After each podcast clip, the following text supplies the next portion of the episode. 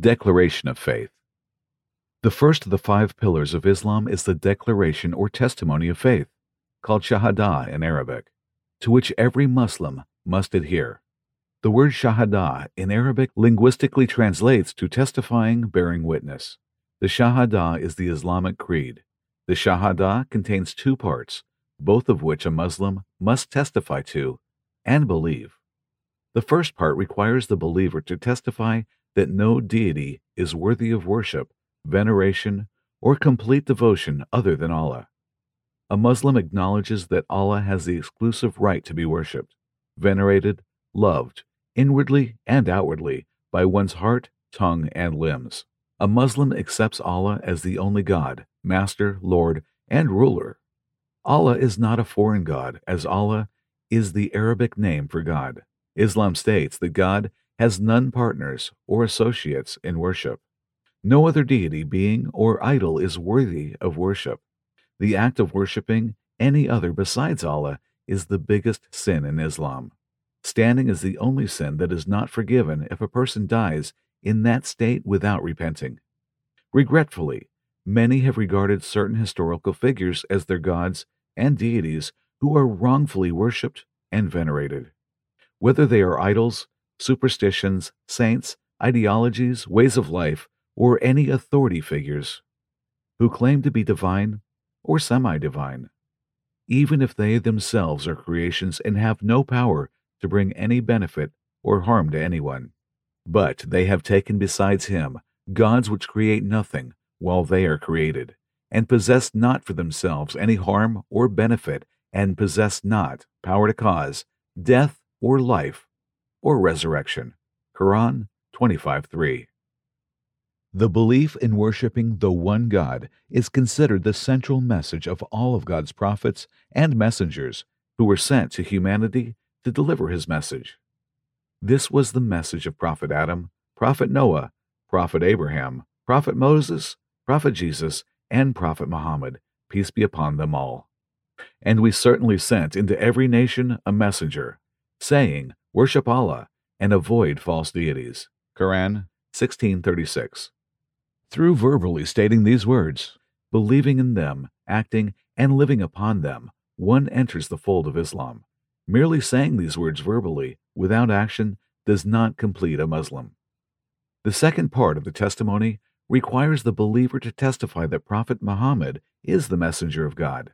In accepting Prophet Muhammad as the seal of the prophets, one affirms the belief that his prophecy confirms and fulfills all the previously revealed messages, beginning with Prophet Adam, peace be upon him.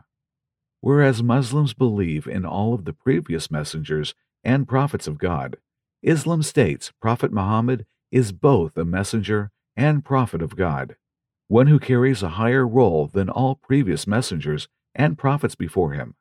Prophet Muhammad was a mere mortal with no share in divinity, who was chosen by God the Almighty as the last and final prophet to the last nation, our nation. Muhammad is not the father of any one of your men, but he is the messenger of Allah and last of the prophets, and ever is Allah of all things knowing. Quran thirty-three forty. A Muslim is required to fully carry out in practice the instruction given by Prophet Muhammad as commanded by God the Almighty.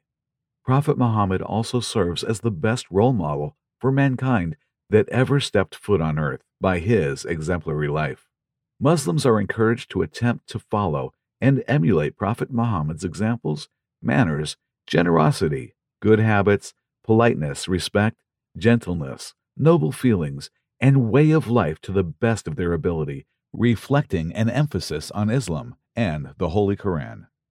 There has certainly been for you in the Messenger of Allah an excellent pattern for anyone whose hope is in Allah and the last day, and who remembers Allah often. Quran thirty-three twenty-one. These two phrases are the most frequently repeated words in the world, as hundreds of millions of practicing Muslims repeat these words dozens of times throughout their day and through their prayers. It is recommended for a believer to say it when they first rise in the morning and before going to bed. These words reflect and encompass every dimension of a Muslim's life. The Shahada, testimony of faith, is by far the essential aspect of Islam, as it affirms the belief in the oneness and uniqueness of Allah, upon which the whole religion of Islam is built upon, and all the other beliefs hinge.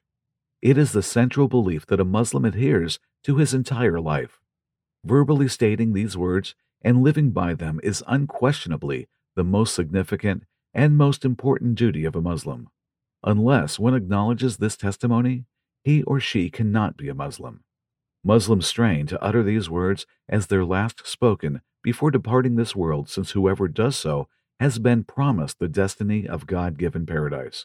However, only the ones that lived and acted upon these words will be granted the ability to utter these blessed sentiments in the form of their final words.